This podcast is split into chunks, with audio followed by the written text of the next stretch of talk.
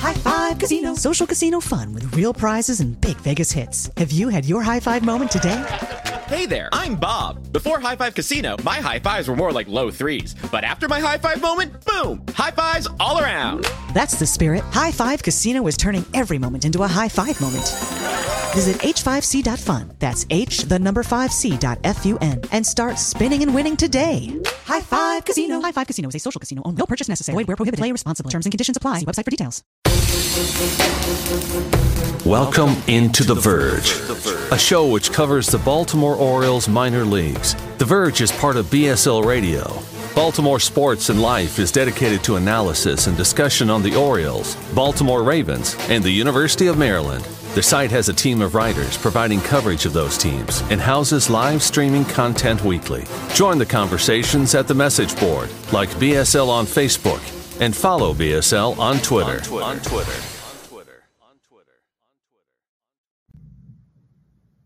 Want to make a podcast? Spotify's got a platform that lets you make one super easily, then distribute it everywhere and even earn money, all in one place for free. It's called Spotify for Podcasters, and here's how it works. Spotify for Podcasters lets you record and edit podcasts right from your phone or computer, so no matter what your setup is like, you can start creating today. Then you can distribute your podcast to Spotify and everywhere else podcasts are heard. Video podcasts are also available on Spotify. With Spotify for Podcasters, you can earn money in a variety of ways, including ads and podcast subscriptions. And best of all, it's totally free with no catch. Ever since we discovered Spotify for Podcasters, we feel like having options like video podcasts and Q and A lets us be more creative on another level. I highly recommend you give it a try. Download the Spotify for Podcasters app or go to w w w dot spotify dot com slash podcasters to get started. Welcome to On The Verge. This is Zach Spedden, joined as always by Bob Phelan and Nick Stevens. And we're coming to you with our second to last episode of twenty twenty-two, and we've got a lot to get into tonight, including projected rosters for the Orioles minor league affiliates in twenty twenty-three, going all the way from Norfolk down to the F C L. So we're going to have a pretty in-depth look at that. In addition, we're going to talk about some free agent signings that the Orioles have made in the last week, including Adam Frazier and the return of Michael Givens. That'll be on tonight's episode, but we'll start off with the projected rosters. If you go over to baltimore sports and life dot com now, you can see the full list written by Bob.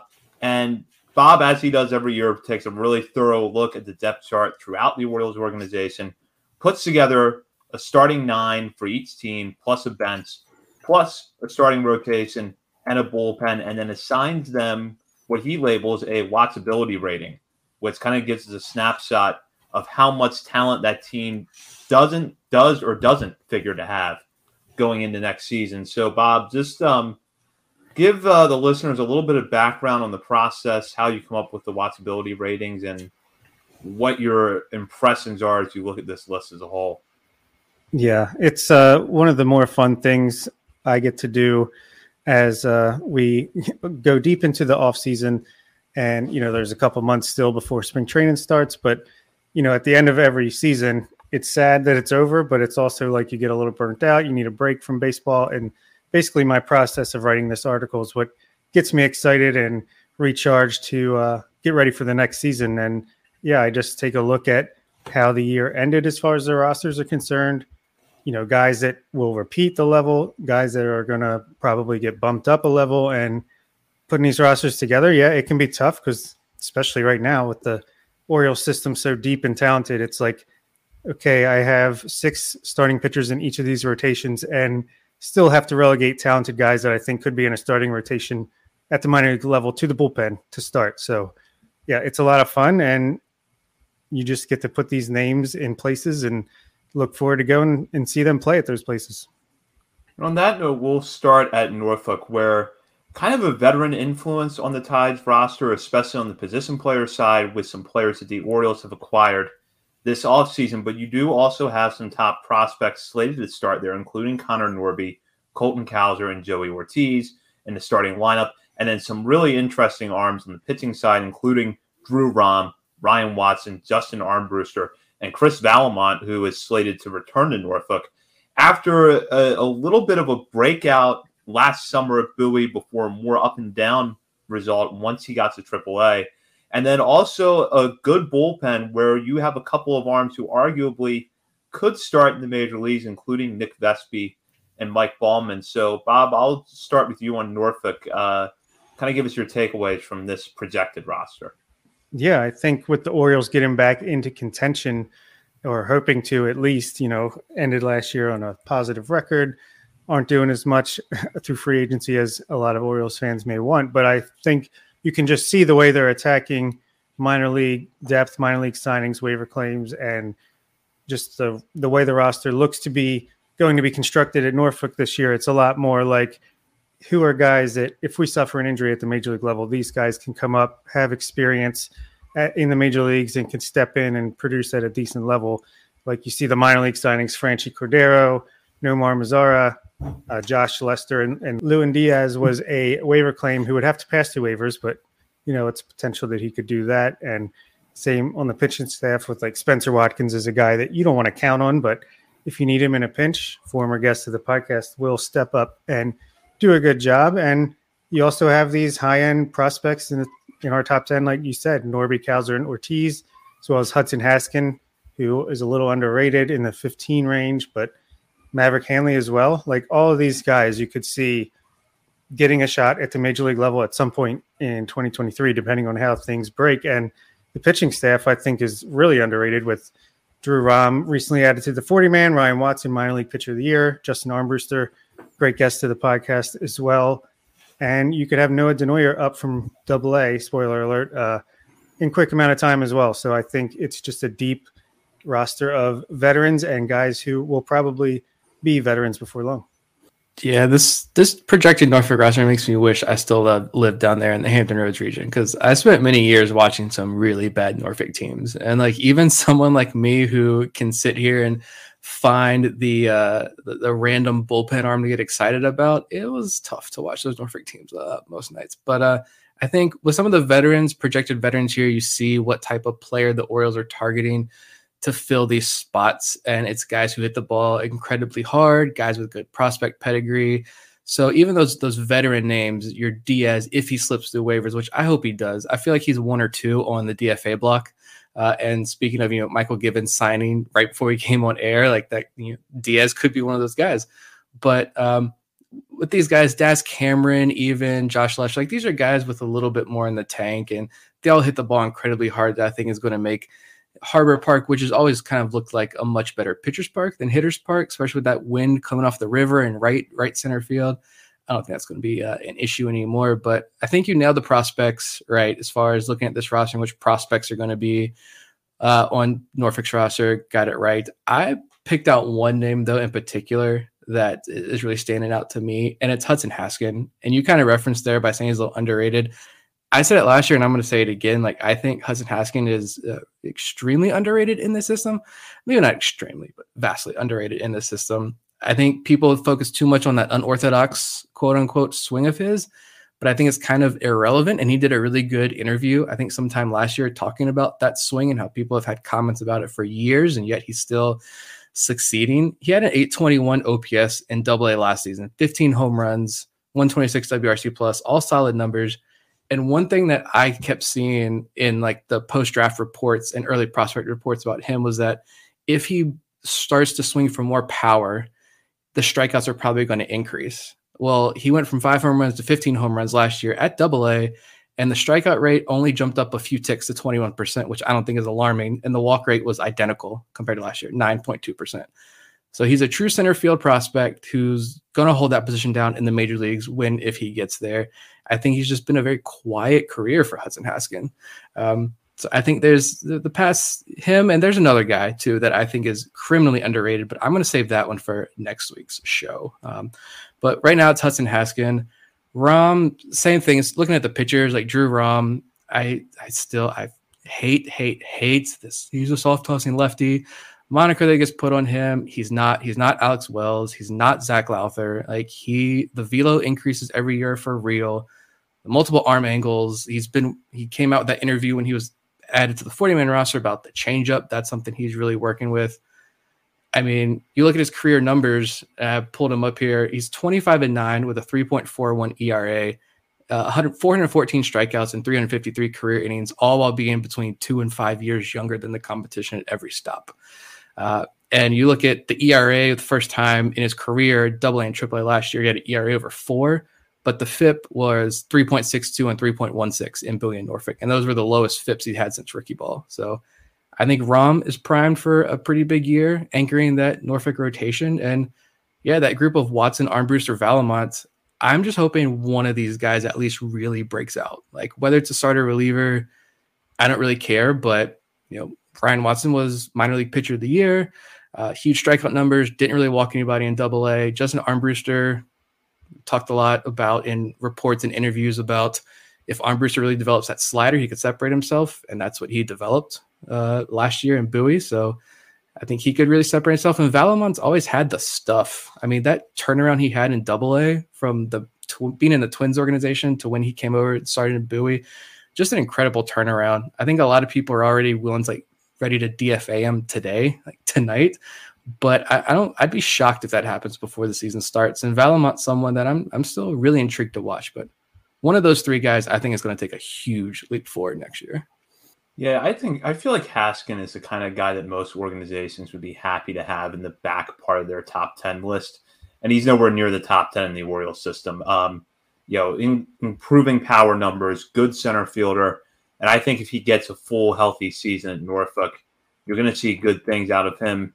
I do, before we move on to Bowie, I do want to ask one question of you, Bob, which is Jordan Westburg's not in this lineup. So where do you see Jordan Westburg starting the season? How could I forget Jordan Westburg? No, I uh, I predicted him to either start the major leagues, geez, start the major leagues, start the season at the major league level, or be traded in a trade for a pitcher. So out of those sixty-six point seven percent chance of not being on the triple A roster, of course there's a chance he could start in triple A, at least at the beginning of the year. Just move Josh Lester to the bench and put Westburg there for a couple weeks until he gets called up. But I'd also like to just note that the, the bullpen is pretty ridiculous at uh, Norfolk here, especially if things go the way that I predicted with guys like Nick Vespi and Mike Baumann, who had success at the major league level uh, last year back in the triple A bullpen.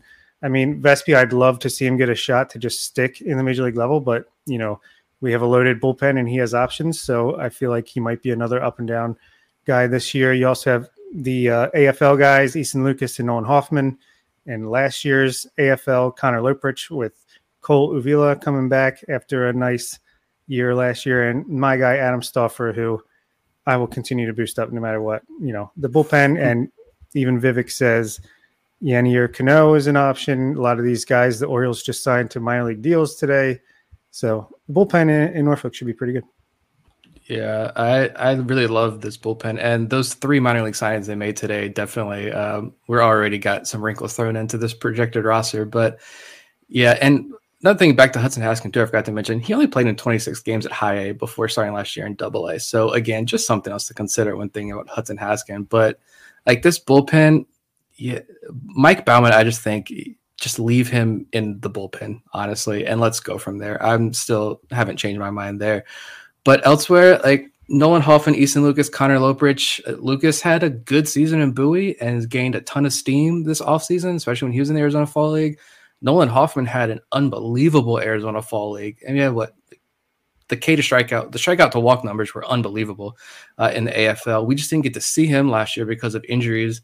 I wouldn't be surprised if he's in the majors at some point in twenty twenty-three, assuming all things go right for him to start the year. And Connor Loprich, honestly, I think he's someone that no one else is going to talk about, but I think the stuff plays pretty well. And he's got like identical numbers between lefties, righties. So he's an interesting arm, and Cole Uvila, just shout him out.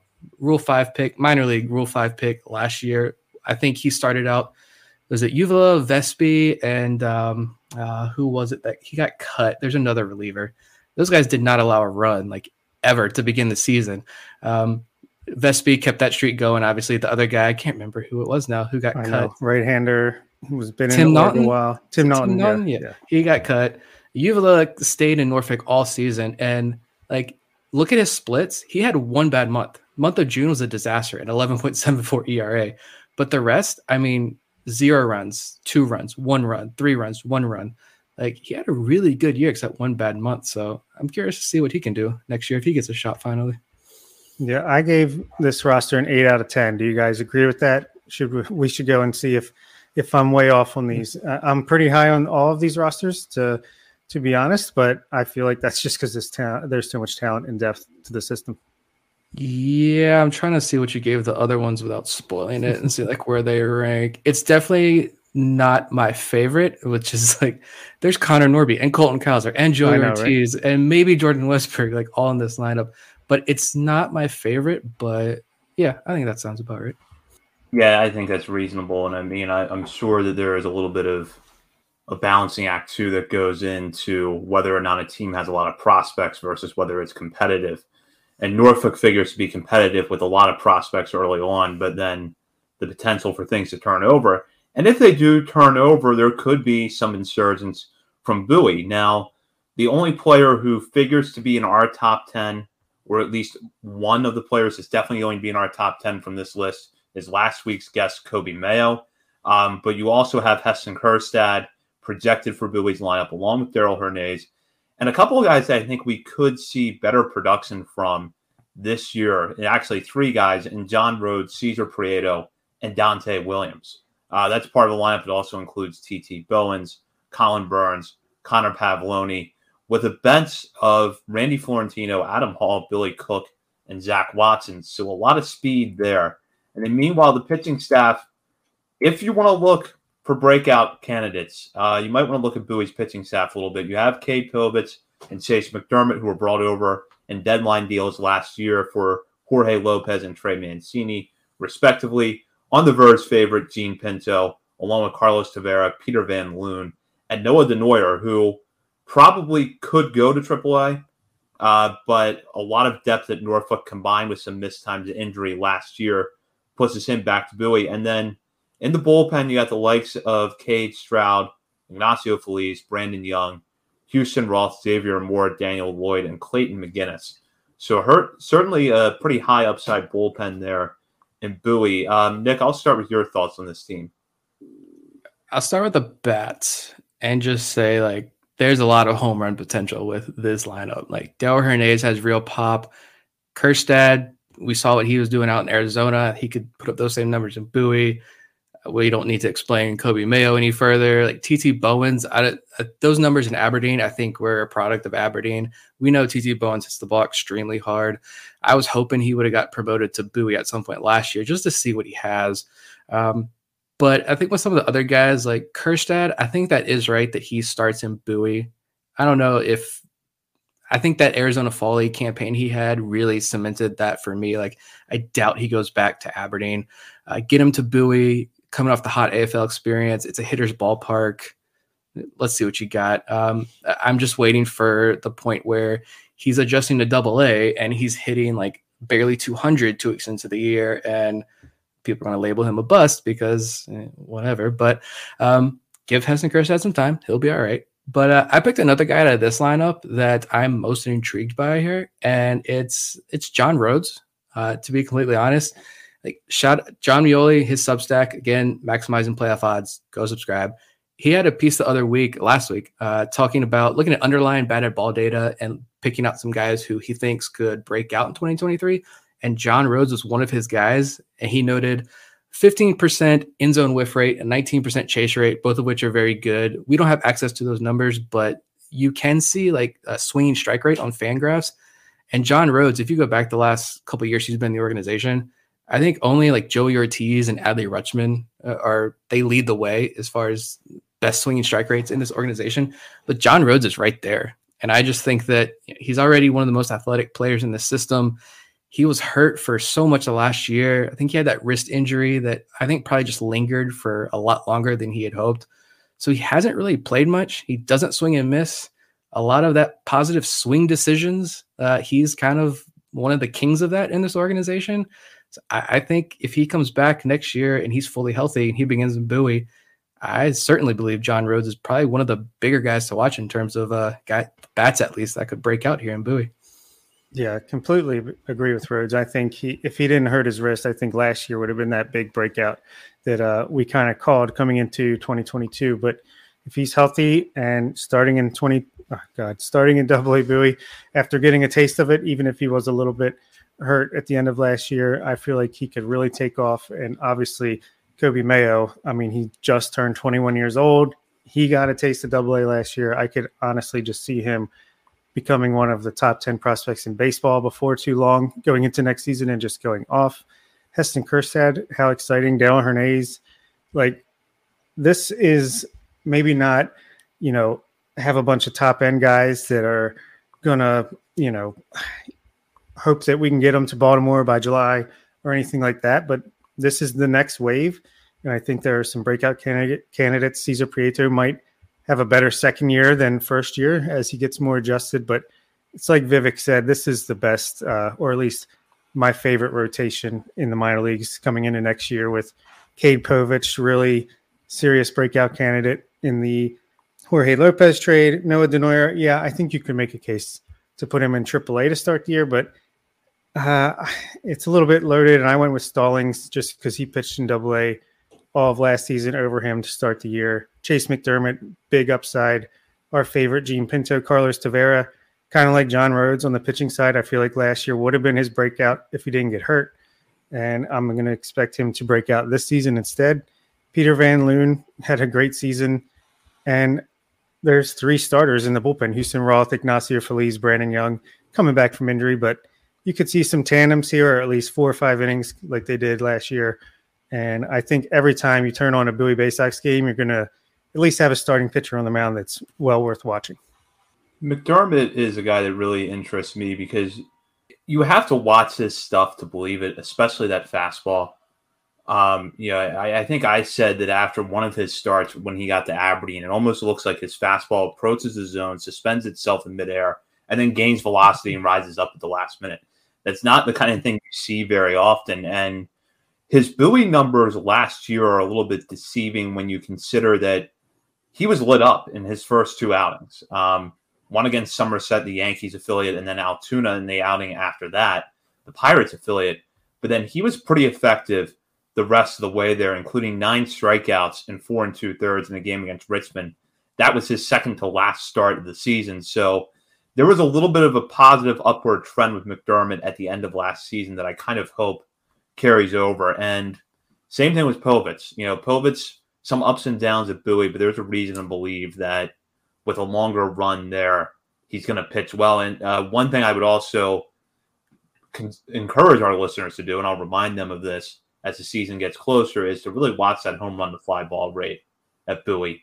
Uh, in the last few years, it has been a home run hitter's park. So you might have a pitcher there whose numbers are a little bit better than what they're indicating because that home run to fly ball rate might be higher than it would be elsewhere. And I just think with this staff, specifically Povich and McDermott, like I, this is definitely probably one of my favorite pitching staffs in terms of like more proven talent. Uh, this is definitely going to be the top rotation and bullpen to watch. But I think with Povich and McDermott, like you see a lot of still like kind of negative talk around these two guys because you just looking at the surface level double A numbers, like Zach mentioned, yeah, they're not super encouraging. And also just the fact, you know, going back to the Trey Mancini, Jorge Lopez deals, I don't know, like they're all connected to this. So maybe they're always going to be connected to that. So I don't know if people just still have that on their mind, but like, from what we've heard, if I remember correctly, right, like the organization really didn't adjust much with these guys when they came over. So you got a guy specifically in Cade Povich who didn't really pitch too much before he came into the Orioles system, at least in the pro ranks. I think he flashed some of the best stuff in the entire organization behind Grayson Rodriguez and D L Hall. And like, I, I just think that if you look at pull up his trying to pull up his numbers here if this thing will load. Yeah. Just ten pro innings in twenty twenty-one. And then he had ninety innings under his belt before being promoted to Bowie for his last six appearances. So I just think trying to adjust to double A at the age of twenty-two. So he was still young for that level, trying to adjust to double A in a brand new organization that I don't think really put their full touches on him yet. Uh, and, you know, crazy ending this college year with COVID, getting traded mid-season, which I think was a surprise, all of that coming together. I just think twenty twenty-three is a stable year for him. He goes into offseason with the Orioles, give him a full plan of what they want to see changed and tweaked, and he works on that. I think he flashes, you know, top ten prospect stuff in this system, no doubt. Um, and Chase McDermott, like I remember watching him and writing about him when he was at Ball State, and just He comes from an underrated program. Ball State is just one of the more underrated programs in terms of pumping out pitching prospects, I think. Uh, I if it clicks for him, I'd be more inclined to kind of view him as a bullpen piece. That control is a bit of still an issue for him, to be honest. But even if it clicks and he becomes a dominant bullpen piece, like you mentioned that fastball, it really does. It literally, it's like a magic trick sometimes where it will just stop and then shoot up. Uh, and it's unbelievable to watch, but he's got to be able to control it. That's his big thing coming into twenty twenty-three. We'll go down to Aberdeen now, where there is a lot of talent on the offensive side, but again, some pitchers who could be guys that really rise up the system this year. The twenty twenty-two draft class is mostly present in Aberdeen with the likes of Judd Fabian, Dylan Beavers, and Max Wagner, along with one of last year's best breakout stories, Frederick Bencosme, who is one of two notable international prospects that would be in Aberdeen's lineup to be joined by Isaac De León. Should also mention a, two other twenty twenty-two draftees and catcher Silas Ardoin and shortstop Adam Crampton. Certainly give this lineup, along with Jacob Teeter, who missed a lot of last year with injury, uh, some upside. Meanwhile, on the pitching side, Trace Bright, a pick out of Auburn in last year's draft, would be part of a rotation that could also include Davy Cruz and Juan De Los Santos, two good breakout stories from Delmarva last year, and along with a lot of interesting arms at the back of that rotation and in the bullpen. So after what was one of the best teams in Ironbirds history last year, came within one win of the South Atlantic League Championship. Uh, the Ironbirds at least should start out next year as a pretty good club again. Your thoughts on that, Bob? I'm guessing you're planning on taking the short trip over to Lido's Field at Ripken Stadium uh, a lot early next year.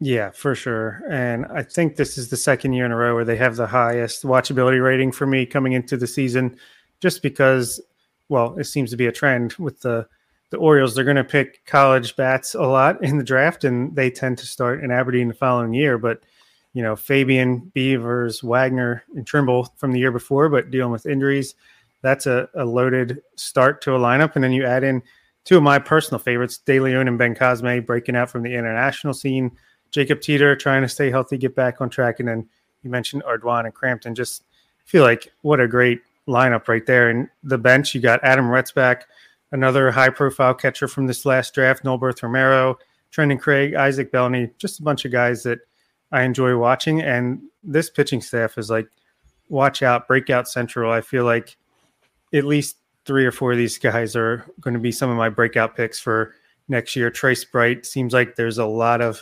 helium for him already since being drafted. Davy Cruz and Juan De Los Santos already kind of broke out, but let's see if they can do what Gene Pinto did this past year and have some success at the at the next step on the stop. Cameron Weston shows some promise, Moises Chasse as well. And in the bullpen, I just want to see that seven-footer Jared Beck start hitting one hundred miles per hour. Randy Johnson, let's go. Yeah, I'm looking at this projected roster, and I see Judd Fabian, Dylan Beavers, and Reed Trimble as a starting outfield. And if that's the case, like personally, that is my favorite positional group in the entire system, based on these preseason predictions. Um, and I pulled up John Mioli, shout out to John again, uh, an old piece he had from earlier in the season on Judd Fabian, with some quotes here from Brink Ambler, who was the hitting coach down at Delmarva last last season. But he said, there's not really a whole lot of ways you can say it. I've seen a lot of really good players come through here, and Judd has been different. Offensively, he's been different. He controls the zone elitely, despite the fact that he was getting almost singularly game planned for every game he was in the lineup. Guys would pitch him so counter to every scouting report that we had. He was basically in a different universe as far as that was concerned. Guys were throwing him right-on-right changeups, throwing him totally different things than they would throw anybody else. A ton of credit to Judd. He was super mature in the sense of understanding that, being willing to change his game plan, think along from at-bat to at-bat, think about what makes sense. Super high praise there for Judd Fabian. Uh, twenty-two games as a pro last year, O P S over one thousand, nineteen walks, twenty-one strikeouts. We sent Cole Sulcer and Tanner Scott for Antonio Velez, Kevin Guerrero, Yaki Rivera, and Judd Fabian. That's a beautiful, beautiful trade.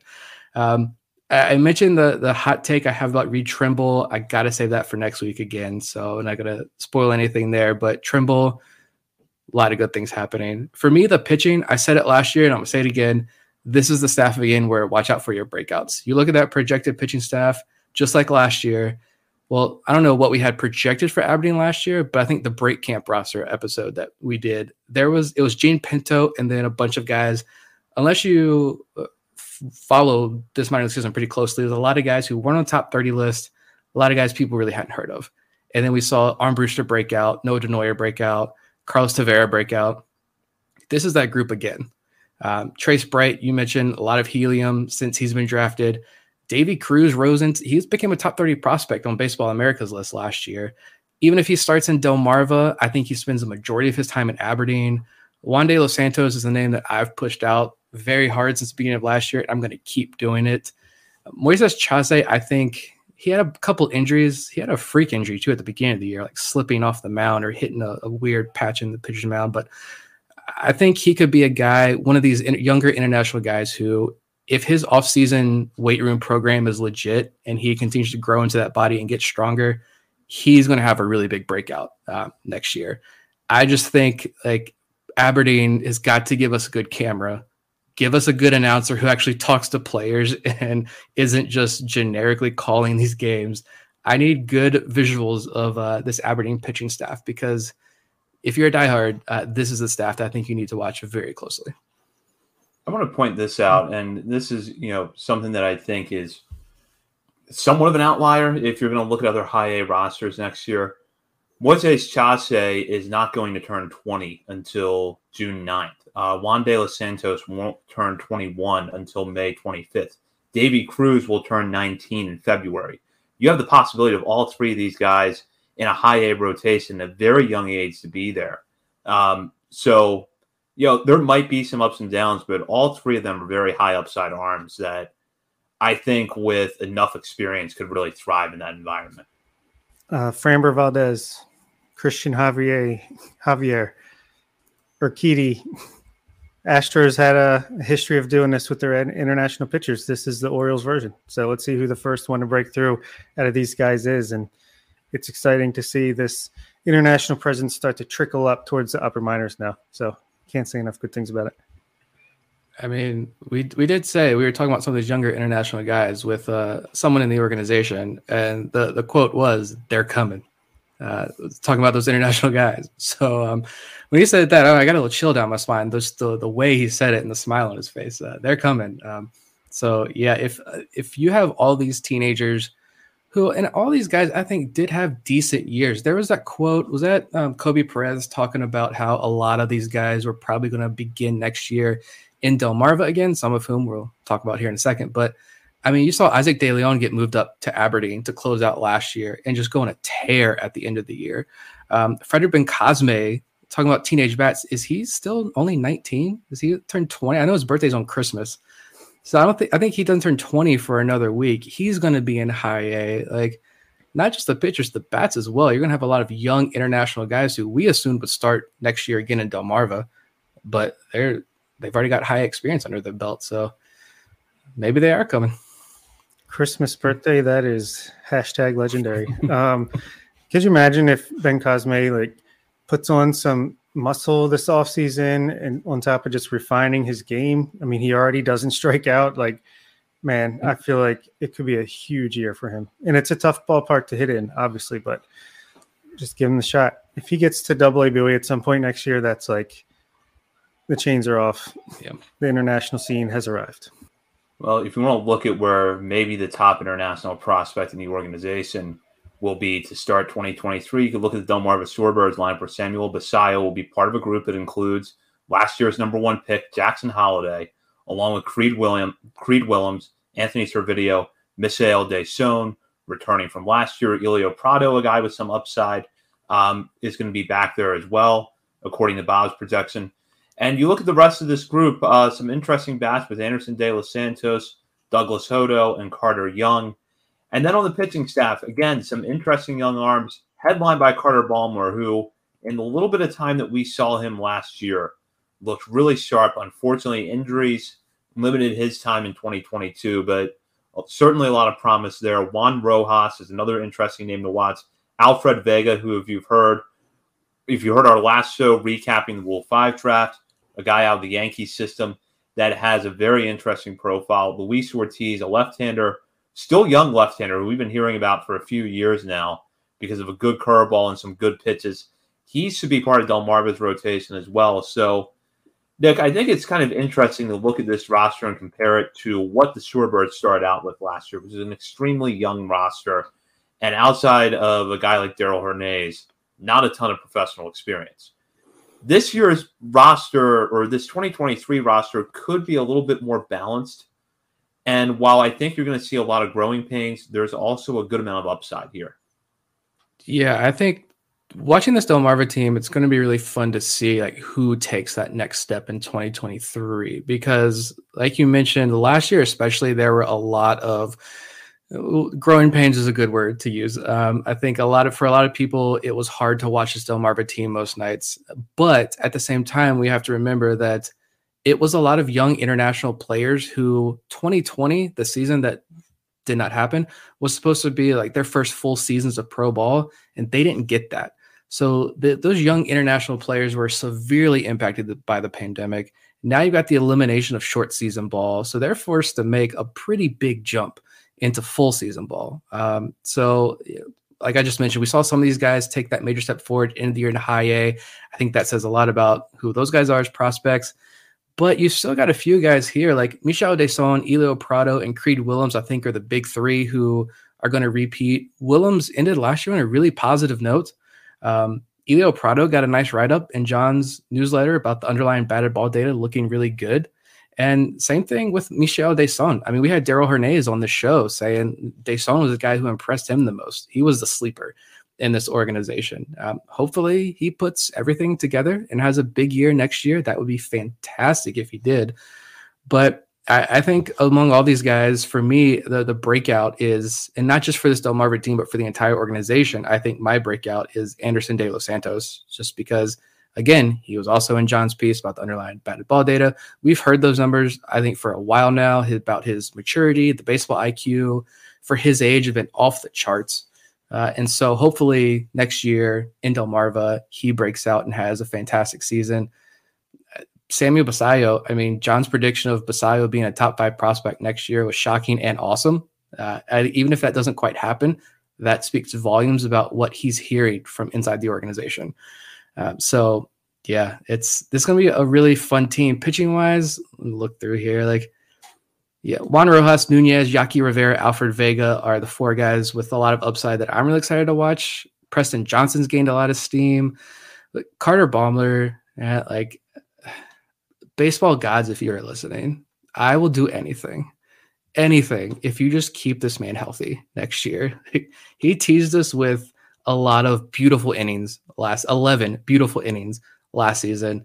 Uh, and unfortunately, something else happened that ended the season prematurely, but this kid has not been able to pitch regularly since twenty nineteen. He was a junior in high school. I just want him to stay healthy because that stuff, we've talked about this before, outside of Grayson Rodriguez and D L Hall, he probably had the highest ceiling in this organization. Even with the new additions, I'd still say he's top three, four highest ceilings in the entire organization as far as arms go. Yeah, and I wrote in this article that, you know, maybe a good idea for another article or podcast is to do individual watchability rankings where, you know, if all things are equal, who are you going to turn the M I L B T V to for a given at bat? And I think Delmarva has the number one, at least for me, in, in the system with Jackson Holiday. Like, this is a kid who could skyrocket up lists this year and compete for a top five, top ten, maybe who knows, number one prospect in baseball. I don't expect him to be with the Shorebirds for long if he continues to do what he did at the end of last season, super polished for such a young kid. And not far behind is Samuel Basayo for me. Like, if he's up to bat, I want to see what he can do with the baseball because what a freak of nature this guy is. Like, can't wait to see him just crush some baseballs against older competition. And, yeah, just – Vivek mentioned, could you comprehend a left side of the infield of Jackson Holiday and Anderson De Los Santos? And I can, and I'm excited about it because these guys are young, talented, and could be, you know, the next next wave of prospects in three or four years where, you know, up Gunnar Henderson, he's halfway through his Orioles tenure. Are they going to extend him or are they going to make room for Jackson Holiday, I mean, let's not go that far down the road because hopefully he gets signed to a twelve-year extension this offseason. But, you know, you, you you have to think ahead. And Elio Prado, like you said, when you were talking about Mioli's pieces about exit velocity and swing, in-zone swing percentage, like he was another name that popped there. And Carter Young, I'm going to perpetually forget about him.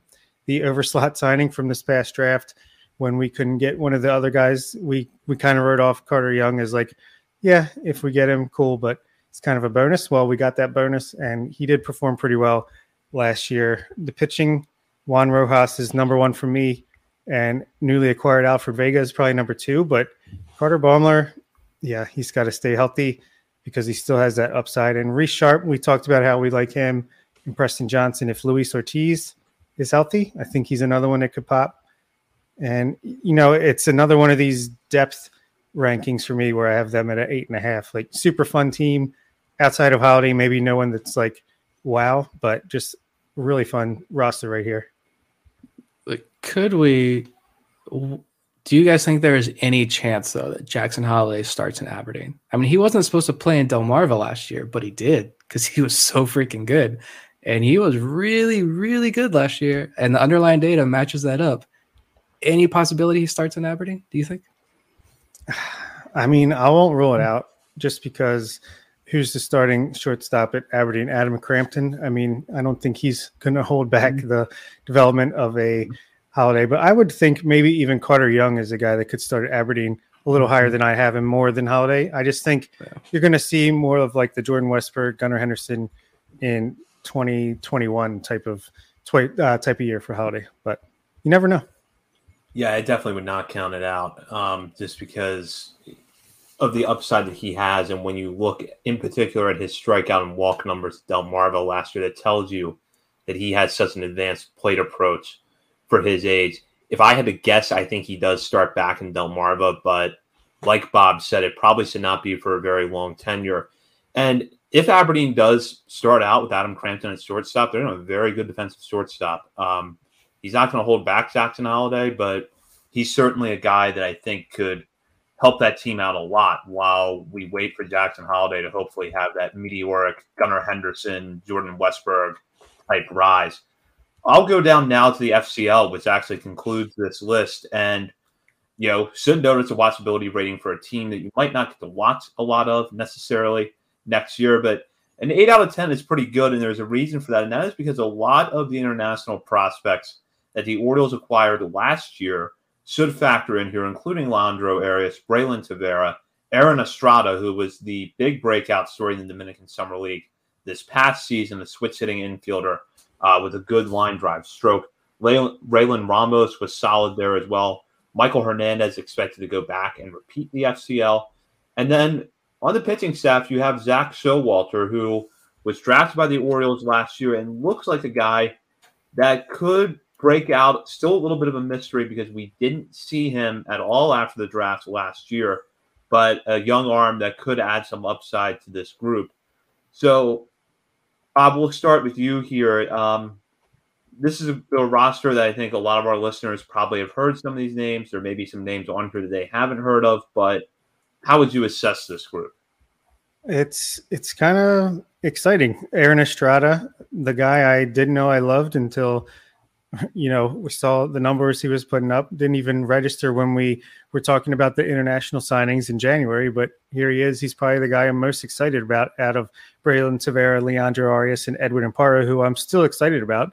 Michael Hernandez, obviously not off to the best start in the world, but he's still got those tools, and, you know, you're going to keep running him out there and trying to get things to click for him. And even on the bench here, like guys like Christian Benavidez, Alfredo Velasquez, Ellis Cuevas, these guys had fantastic D S L seasons. And we don't know how that like translate Raylon Ramos as well to once they get in the F C L. But one thing I heard about this is, you know, the F C L and D S L, yeah, they're playing games that count with box scores and stuff, but they're training throughout the whole summer. These are just the games that count.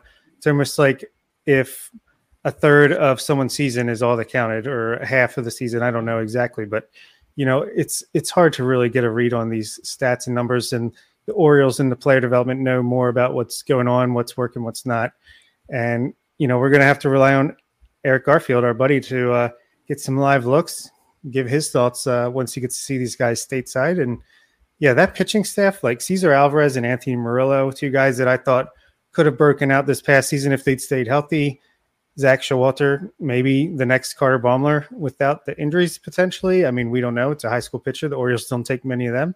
The mystery of just not being able to see him or even look at a box score as a professional is kind of intriguing to me. And and then there's a bunch of these pitchers from the D S L as well, like Harif Frias and Jose Leandro, Luis De León, that seem to have electric stuff just based on the numbers. Obviously, we we can't see much here, but I'm excited to, you know, get them a little bit closer to stateside and being on our computer screen so we can watch them.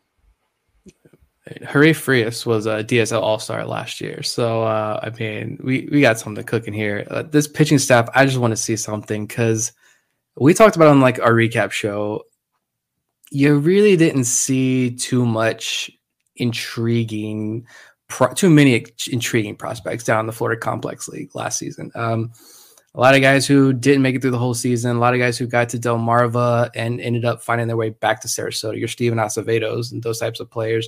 Hopefully this year, these guys take a big step forward. I do think there's a lot of intrigue. You have a lot of older pitchers talking about Astros and their pitching development. The Orioles grabbed some of those older international guys. They signing, they signed late in the year. Some of them signed mid-season for, you know, the minimum, I'm guessing, is what they signed for since it was so late in the process. The guys who were twenty, maybe even twenty-one years old, some of them, but you're like Jose Leandro, uh, Noelan Cuevas, Andres Parra. These are some interesting lefty guys who had really good D S L seasons. So again, like Bob said, we have no idea how this is going to translate. Wasn't Cesar Alvarez the guy who Coby Perez came on our show and was like, yeah, he touches one hundred. And we were like, who is Cesar Alvarez? Who is he talking about? Um, Yeah, maybe. I think it was him. I already forgot. But if so, like that's that's intriguing right there. Luis Osorio is a name that I'm just going to remember just because he was Paul part Fry of the trade. Paul Fry trade. But yeah, the bats, like this is a bigger class. Leandro Arias was a guy who Fangraphs put what number fourteen or like a top twenty prospect last season after the Orioles signed him in that international class. So we've heard a lot of good stuff about his bat- batted ball data as well. So it'll be good to see him stateside. Aaron Estrada doesn't turn eighteen until mid-January. I just looked. He was an all-star last year in the D S L, forty-five games, an O P S over one thousand. I know take D S L stats with a huge grain of salt. I honestly don't even spend too much time looking at them. But when you O P S over one thousand as a seventeen-year-old and you have more walks than strikeouts, he had twenty-nine walks, which is twenty-three strikeouts, that could portend to something pretty good moving forward. So he's tiny. What's he listed at? I've had it. I lost it. He's listed five eight, one forty-two. So a tiny kid, but the guy hit the ball a lot last year. I'm intrigued. Exactly. Um, yeah. Raylon Ramos and Gene Mata to me are the two names that I, I want to see what they got. They had good seasons in the D S L as well. And Braylon Tavera is still the guy. He was the headliner of that last year's international class, but I still, you know, Fangraphs didn't have him in what, like their top fifty. Uh, Orioles rankings. I mean, Tavera is just, you don't see a lot of hype around him. So I don't, I don't, I'm waiting to see for myself, like what excites me about Braylon Tavera, to be completely honest, but he's, like you said, he's one step closer for us seeing uh, for ourselves. Alejandro Mendez was the guy that was touching one hundred. Yoni reminds us that does sound correct. There you go. But I know Cesar Alvarez was a guy that, you know, had a fantastic twenty twenty-one in the D S L, and I feel like maybe that's the reason that the F C L was so screwed up last year as far as pitching goes, just because Murillo, Alvarez, Ortiz, a bunch of guys that rang hell, like Chase, injuries, injuries, injuries. And I know some of those guys were with Delmarva, not the F C L, but some of these international pitchers really didn't even get to put up any, if uh, many innings this past season. For the full list of projected rosters, go over to baltimore sports and life dot com. Click on the Orioles tab. You'll scroll down and find Bob's article there. Uh, you can see the full list as well as Bob's write-ups there as a companion piece to listening to this episode. And we'll transition now into talking about some of the Orioles' recent free agent acquisitions. But first, the wait is over. DraftKings Sportsbook, one of America's top-rated sportsbook apps, is officially live in Maryland. Now you can legally bet on all your favorite sports with DraftKings anytime and anywhere right here in Maryland. For a limited time, new customers who sign up with promo code On The Verge will receive two hundred dollars in free bets instantly. Why not roll the dice on the Baltimore Orioles in twenty twenty-three? Use one of your free bets on the Orioles to win the twenty twenty-three World Series and turn a fifty dollars free bet into eighteen hundred dollars. DraftKings has the best features, including same-game parlays, unlimited player props, and more, with fast and easy payouts right at your fingertips. DraftKings Sportsbook is where I go for all my sports betting needs. Download the DraftKings Sportsbook app now and use promo code On The Verge to get two hundred dollars in free bets instantly when you place a five dollar bet on anything. Only at DraftKings Sportsbook with code On The Verge. Please play responsibly. For help, visit m d gambling help dot org or call one eight hundred gambler. Must be twenty-one years or older, physically present in Maryland. Eligibility and deposit restrictions apply.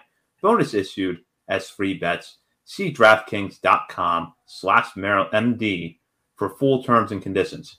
Since our last episode last week, the Orioles have signed two free agents to one-year contracts, including utility man Adam Frazier and reliever Michael Givens.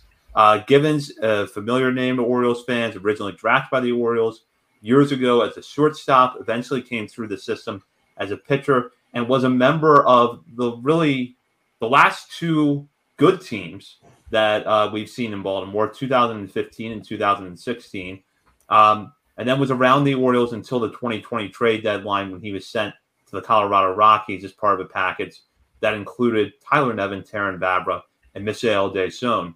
Since then, Givens has pitched for three different teams and has been traded at back-to-back trade deadlines, twenty twenty-one and twenty twenty-two. He ended last year with the Mets, and really the way to summarize Michael Givens now is that if you saw Michael Givens with the Orioles uh, a few years ago, he's pretty much still that Michael Givens. Um, still a guy who's going to strike out a lot of batters, probably walk more than you would like. One notable change last year that we saw was Givens' ground ball rate did spike by just over six percent, while his home run to fly ball rate did dip slightly, though his fastball velocity was down a little bit. So some underlying numbers there to consider. And of the two signings, we'll start with Givens because it's probably the move that doesn't prompt uh, much discussion about what the rest of the roster looks like, other than that Michael Givens is going to be in the bullpen somewhere. So, Nick, what are your thoughts here? It's fine. I haven't really, like, I saw this right before trying to put, uh, you know, kids down for bedtime and get ready for this show. So haven't really, uh, you know, processed fully. And I, I, I cannot do like the instant hot take reaction thing. But all I will say is that, yeah, like you mentioned the stats, he's been consistent. We know uh, his past here in Baltimore, what he's done on the mound. I really don't have an issue with it at all. It was what? What is he getting? Three million guaranteed, I think it was. There's escalators, there's options. I don't know what the final thing is. I'm more curious about what does this mean in terms of, like, is there a relief reliever trade happening? Who's getting D F A'd?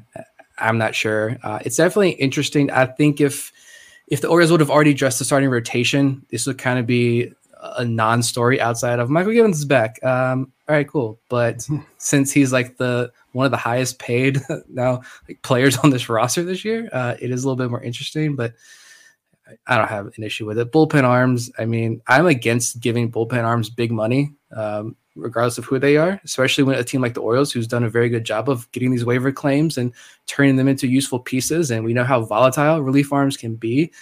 But uh, I'm interested to hear some explanation behind it about why the Orioles decided to, to bring him in. And I don't think any of that's been talked about yet, but we'll see what comes out in the next couple of days, I guess. Yeah, familiar name, familiar face. He's a veteran reliever. You know, just get some veteran presence in the bullpen on a nightly basis. Maybe that's underrated. But as Vivek made a great point in our Patreon WhatsApp group, that this is probably not what Andrew Pilati wanted to see, the Rule mm-hmm. five pick, trying to make the Orioles out of spring training. And, yeah, maybe Dylan Tate, Cyanel Perez, like, could it mean that one of these guys is going to be valued highly by another team in a an upcoming trade for a starting pitcher? Who knows? We'll see. But at the worst case, it's just a cheap veteran bullpen arm that's going to take, like, the Joey Crable role of the sixth, seventh inning, if you want to call that high leverage. So, I mean, he's been consistent.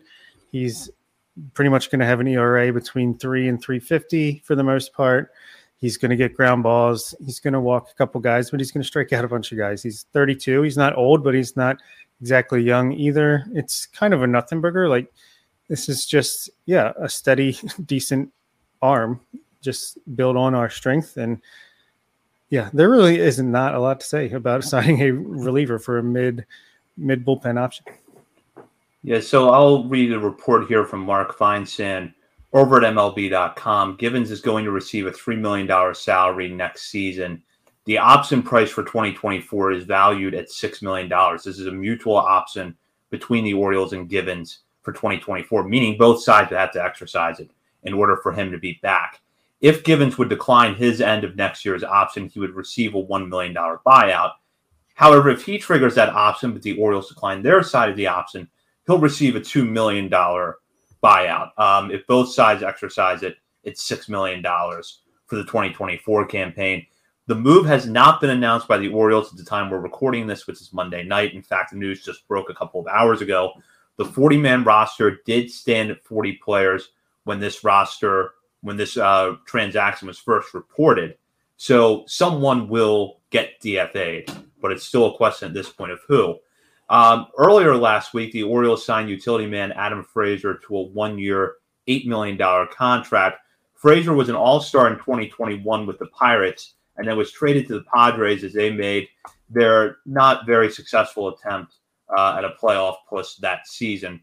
Frazier then went to the Mariners last year and saw his numbers regress in a lot of areas offensively. He has, however, remained a consistently solid defender at second base and continues to maintain good um, chase rate numbers, walks at a high clip, does not strike out. So for the Orioles, this seems to be a move built on two ideas. Number one, that in what could be kind of a platoon scenario, Frazier gives you that left-handed bat who you know is going to be a steady hand at second base and can play the corner outfield spots. The other factor is they seem to believe they can get Adam Frazier back to a better version of himself.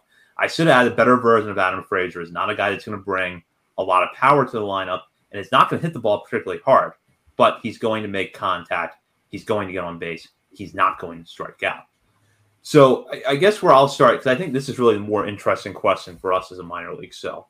And I'll start with Bob here, which is that it does feel like while Frazier fills a need that the Orioles probably have when you look at their roster right now, um, could Taron Vavra have conceivably done the same thing? Or do you think that maybe the floor with Frazier is higher and that's why the Orioles are making this move? Because as I'm looking at it, to me, there's a clear redundancy between Frazier and Vavra if we're considering them for next year's opening day roster. Yeah, it's funny you ask that because I was about to say, seems the Orioles are asking the question, why play Taron Vavra when you could sign Taron Vavra for eight million dollars and play him instead? But uh, no, I think, you know, I think that the Orioles are not exactly thrilled with Vavra's defense at second base. I think we just, we know that just the way they played him last year, you know, playing Rougned Odor over anybody is not exactly a, a uh, pat on the back as far as we trust your defense. But I, maybe they envision Vavra more as a center field, left field type. And Frazier's a guy that can man second base. He's got a really good glove there, uh, you know, consistent with the ground ball pitchers they're bringing in with the defense that we had last year. And, yeah, I don't think he's blocking anyone per se, but I do expect him to start second base pretty much every day for the first half of the season as guys like Connor Norby, Joey Ortiz, Jordan Westberg get, you know, acclimated to the major league level or get ready to get promoted to the major league level. And then he can maybe play more corner outfield when that time comes or be a utility guy off the bench. Hopefully that's the case. But I think if you're the Orioles, and this is the, the balance part that's kind of tough where, you know, you want, obviously you don't want to block the young guys, but you also don't want to rely on guys with no major league experience coming into a season in which you're hoping to contend for a playoff spot. So I feel like it's kind of just playing the middle game there where he can start the season every day in the lineup and hopefully as guys graduate to the majors and prove that they belong there and are going to be above average players, regulars at second base or whatever position, then he can slide into a utility backup role. And hopefully that's the case. But Yeah, it wasn't exactly the sexiest signing in the world, but I can see the reason they did it and what they're thinking here, even if it doesn't uh, give Orioles Twitter much reason to be happy. It does anything at this point. Um, but yeah, at first, like I honestly did not like the move. I thought it was unnecessary. Started to kind of find myself drifting towards that side of the fandom that's up in arms about what's happened, or more importantly, what hasn't happened this offseason. But at this point, this is why I like to sit on this for a couple of days. Um, it's I'm fine with the move. Like, clearly the Orioles value defense. Like, we went over this with the Jemai Jones Civil War. We went over this last year with Taron Vavra at second base. Like, they're not going to put those guys there. We had to watch Rougned Odor almost every night at second base because of the defense, because the leadership he brought, blah, blah, blah. We know that. But like, Frazier has that solid defensive floor. We know that. Even in the outfield, like the defensive numbers, I know not everybody likes those. Take them for what you will. But the publicly available defensive numbers that we have, he wasn't terrible in the outfield either. So I, I I'm fine with that. You know, you raise the floor. Vivek's made this comment a couple of times there. You're raising the floor of the defense, which I'm cool with. Um, as far as like offensive numbers, we know who Frazier is. Like, they're not signing him because they think they can unlock something. Like, he's not going to be a two seventy-five, three hundred hitter, or above a three hundred hitter who hits twenty plus home runs. Like, he's a career two seventy-three hitter who's pretty much league average with every metric, except he has fantastic control of the strike zone. Um, is it redundant that they have him in Vavra? I don't think he blocks Vavra, and I think Vavra can still play. Uh, I still think Taron Vavra is going to be a big leaguer for a very long time in some capacity with some organization. I just think he's still an unproven prospect, right? He could totally regress next season, and maybe he doesn't have that control. Maybe he's not getting on base like he was last year, or like he was in the minor leagues. Maybe his strikeouts climb as pitchers adjust to him, and he can't adjust back. We don't know. Frazier's there as the safe floor to fall back on, if so, and you can still work him on more gradually, because I think that's the thing. Like, even if Jordan Westberg comes up, is he going to play every single day at his position? I doubt it. Connor Norby's not. Joey Ortiz isn't. I think the Orioles are going to gradually work their guys in and put creative lineups together every single night. And so for that instance, like, it's one year, eight million dollars. He's not brought in to block anybody, and I don't necessarily think it means someone's getting traded as soon as possible. Everyone wants to immediately trade off Jordan Westberg because we signed Adam Frazier. I don't, I don't personally see that connection, but. Yeah, I mean, if Adam Frazier would have repeated twenty twenty-one, he probably would have got, what, two years, twenty million, two years, twenty-four million, something like that. And they think he's a guy that is going to be able to bounce back. I I love the the quote from Adam Frazier in an interview where it's like the front office and him are exactly on the same page about how to improve from the bad year he had this past season. And, you know, he's basically a league average hitter. If you can get league average hitter out of second base with above average defense, that's a big improvement over what we had last year. That's for sure. And then hopefully you have a chance to even improve upon that in the second half once guys like Connor Norby and, and Jordan Westberg and Joey Ortiz are ready to, to take over. Yeah, it's interesting because, you know, Taron Vavra spent some time in the I L at Norfolk last year. And I'm looking over his numbers now, and between the major leagues and the minor leagues last year, so that includes some time rehabbing with Aberdeen, he ended up with just thirty-nine games at second base. Um, now, obviously, he missed a good chunk of time, as I mentioned, with injury, but the Orioles have sort of been moving him into more of that utility mold. He spent seventeen games in center field at Norfolk compared to twenty-two at second base. So It's still it's going to be interesting to me to figure out how Frazier and Vavra fit onto this roster together. But perhaps it is that Vavra is more of a left-handed hitting fourth or fifth outfielder who plays second base sometimes, while your true second baseman is Adam Frazier.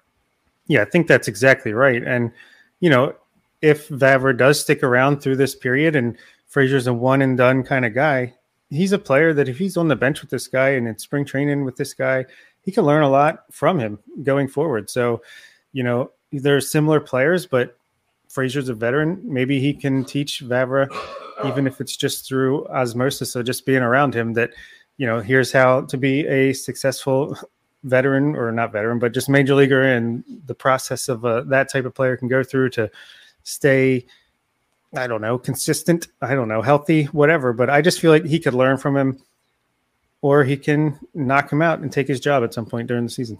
Not literally knock him out, but yeah, I mean, none of the none of this is sexy, none of this is fun, I think, to really talk about. Like we're we're struggling here to come up, I think, with an interesting conversation with Adam Frazier. uh, like I am at least, but like it's it's fine, I think. Like it's it's a safe signing. And if this was an extra signing after they signed someone else big, it wouldn't be really talked about. I think it would be a lot of more positive. Like, yeah, we don't know exactly what we have in Taryn Vavra. We don't know exactly what we have in Kyle Stowers. Like, what if Kyle Stowers is hitting two fifteen, striking out forty percent of the time, and just can't bring it next season? I hope not. But what if that's the case? Adam Frazier's not going to do that, and you can plug Frazier into the outfield. Um, so I, I think that's your fallback option. Again, I don't think this means that the organization is ready to trade Stowers or Vavra or Westberg or anybody. It's just, it's just one of those things right now. And, and, you know, maybe if it does, like I'm thinking about it, like what if this does lead to a trade? Let me feed into that. Like I'd imagine it's more likely. Does, would this mean that Ramon Arias is possibly in a move? There's a lot of conversations there with other teams, and the Orioles think they're going to be able to pull the trigger there with Ramon Arias trade. I think it'd be that'd be more likely than the Orioles about to trade a bunch of prospects, if I'm being honest. But I what do I know with this front office? Jorge Mateo to the Braves in a package for Max Fried. Let's go. Well, we got a lot of the offseason left. This is a few notes here. First of all, Nick, happy birthday. So we wrap up our last live show of twenty twenty-two on Nick's birthday. However, we are going to have a new episode out next week that will be pre-recorded. So if something happens that pisses off Orioles Twitter between now and next Monday, and we don't have reaction to it, no, it's that it's because it was recorded before that thing happened, but we still got a fun show in the works. You're going to want to check that out. And if you're a member of our Patreon community, we might have a fun surprise coming for you here um, in the next week or so. And if you're not a patron member yet, you can sign up for as little as three dollars a month. So consider doing that. Also, check out Baltimore Sports and Life dot com, where you will not only find um, Bob's projected rosters, but you'll also see coverage on the Orioles, Ravens, college sports, and more. And while you're on the site, be sure to join the discussion with fellow readers as well as contributors over at the message board. And follow us on Twitter at B S L On The Verge. For Bob Phelan and Nick Stevens, this is Zach Spedden. You've been listening to On The Verge. That'll do it for this week's episode of On The Verge. Be sure to check out our Patreon page, where you can help show your support for the show and get bonus content, including monthly top fifty updates to our prospect list and daily game recaps during the season, and much, much more. At Grainger, we're for the ones who specialize in saving the day, and for the ones who've mastered the art of keeping business moving. We offer industrial-grade supplies for every industry, with same-day pickup and next-day delivery on most orders, all backed by real people ready to help, so you can get the right answers and products right when you need them. Call, click Grainger dot com, or just stop by. Grainger, for the ones who get it done. You know when you're listening to a true crime story that has an unbelievable plot twist that makes you stop in your tracks? That's what our podcast, People Are the Worst, brings you with each episode. I'm Rachel. And I'm Rebecca. We're identical twins who love true crime cases that make you say, "Didn't see that coming," and we hate the people responsible for them. Listen to People Are the Worst now on Apple, Spotify, or wherever you get your podcasts.